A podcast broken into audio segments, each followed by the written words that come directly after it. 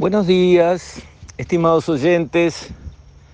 Quisiera referirme hoy a el razonamiento que lleva a entender qué es lo que es razonable reclamarle a un gobierno y lo qué es lo que no es razonable o directamente se hace por mala fe y por, vamos a decir así, obediencia ideológica de andar con un martillo en la mano y pegarle a todo lo que salga de la superficie pensando que es un clavo, cosa que está haciendo la oposición de manera consistente.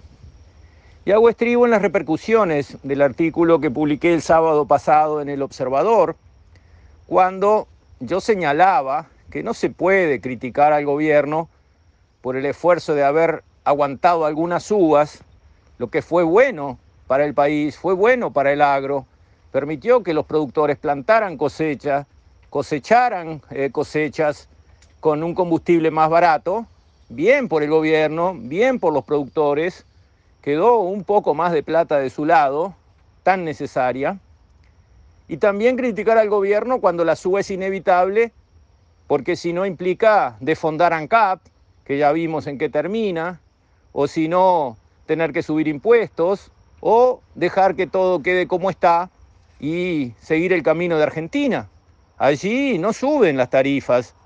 La energía eléctrica, por ejemplo, se cobra al 30% del precio de lo que cuesta producir esa energía eléctrica en Argentina. Un agujero monumental que después se llena con emisión y se llena después eh, con inflación para todo el mundo. Y por supuesto, en esos procesos, los más perjudicados, adivines quiénes son, los más pobres, por lejos. Bueno, entonces reclamar que el gobierno subió los combustibles es o bien una estupidez rematada o bien un acto de mala fe con segunda intencionalidad política. No hay tres alternativas, son esas dos. Y entonces la pregunta que ha surgido es, bueno, pero ¿qué se le puede reclamar al gobierno? ¿Por qué antes estaba bien reclamarle al gobierno por una suba de combustible y ahora no? Bueno, linda pregunta.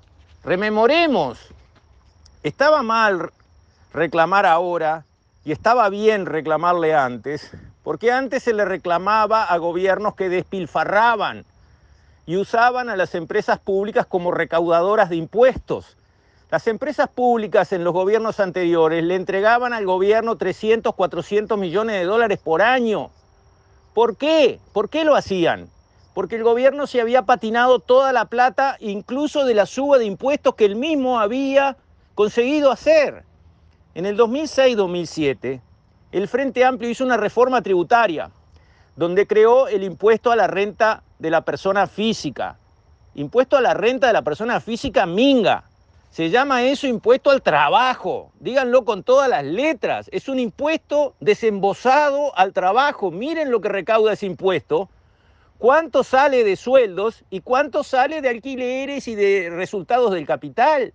No da para conversar, es un impuesto al trabajo, lo puso el Frente Amplio, 2006-2007, y dijo, si este impuesto recauda 350 millones de dólares, bajamos cuatro puntos el IVA. No recaudó 350 millones, recaudó 1.350 millones de dólares de entrada y la bajada del IVA, que es muy fácil de hacer, de 22 poner la tasa en 18 y está hecha. Ah, no, unas explicaciones bárbaras que te bajo el 2, pero para ciertos productos, si compras con tarjeta de crédito, pero si compras con de débito en otros productos, entonces te rebajo el 4, pero no sé, pero después, pero te llegará. Gre, gre, gre, en vez de decir Gregorio de 18, de 22 a 18. Y siguió aumentando la recaudación del impuesto a la renta personal, o sea, el impuesto al trabajo.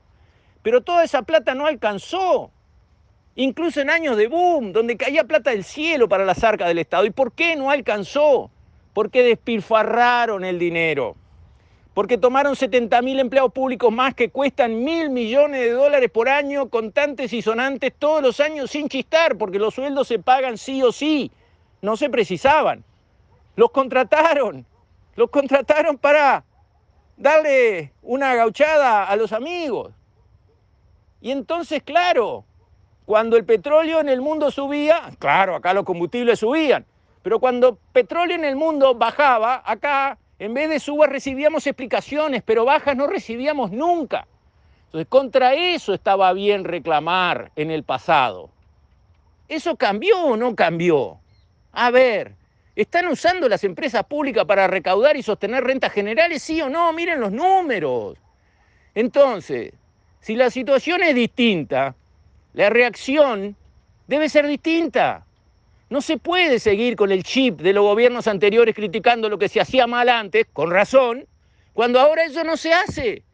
Hay que parar con esa crítica si uno tiene buena fe y entiende algo de lo que está pasando. Si uno no entiende nada de nada, o si tiene mucha mala leche, ah, bueno, ya no hablamos más, porque no hay más nada de lo que hablar. Entonces, me parece que en este país hay una enorme mayoría de personas sensatas y buenas, de buena fe. Quieren que el país funcione bien. Unos son un poco más a la izquierda, otros un poco más a la derecha, todo bien. Pero quieren que el país funcione bien, para todos. Perfecto, me anoto en ese grupo. Pero en ese grupo no pueden estar los que dicen, qué mal el gobierno que subió las, los, los combustibles. No, o no entienden nada o tienen mala leche. ¿En cuál están? Entonces, creo que al gobierno hay que reconocerle la excelente gestión económica que ha logrado, sin aumentar impuestos, como había prometido, pese a la caída de la recaudación del año 2020 porque la economía tambaleó, consiguió bajar el déficit fiscal del 6% al 4,1%, absorbiendo los gastos especiales por la pandemia. Excelente gestión. Ha conseguido realmente que el empleo, que es la prioridad, porque para la gente trabajadora, más importante que si el sueldo del principal ingreso de la casa sube el 1% o baja el medio por ciento, más importante que eso es si hay un segundo empleado en la casa, una segunda persona que pueda aportar un sueldo. El empleo es más importante que el salario. Es así si uno tiene sentido, porque lo que hay que medir es la torta que corresponde a la masa salarial, sueldo por cantidad de personas trabajando. La masa salarial es más importante que el salario real y el gobierno correctamente puso el acento en la masa salarial y consiguió mejorar notablemente la cantidad de empleo en el país, incluso bajo todavía el tormento de esta pandemia que no termina más.